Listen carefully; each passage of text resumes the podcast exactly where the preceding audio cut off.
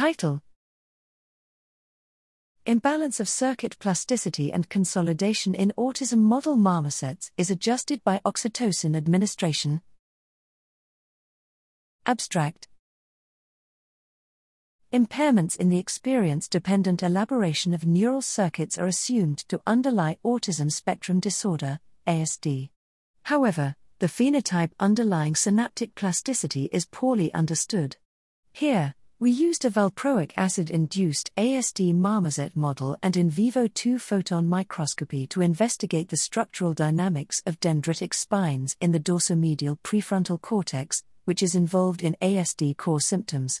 In model marmosets compared to controls, spine turnover was upregulated and spines were actively generated in clusters. Clustered emerging spines were predominant in carryover of generated spines in the model marmosets. Presynaptic boutons of local axons, but not long range commissural axons, showed hyperdynamic turnover. Furthermore, nasal oxytocin administration reduced the clustered emergence of spines.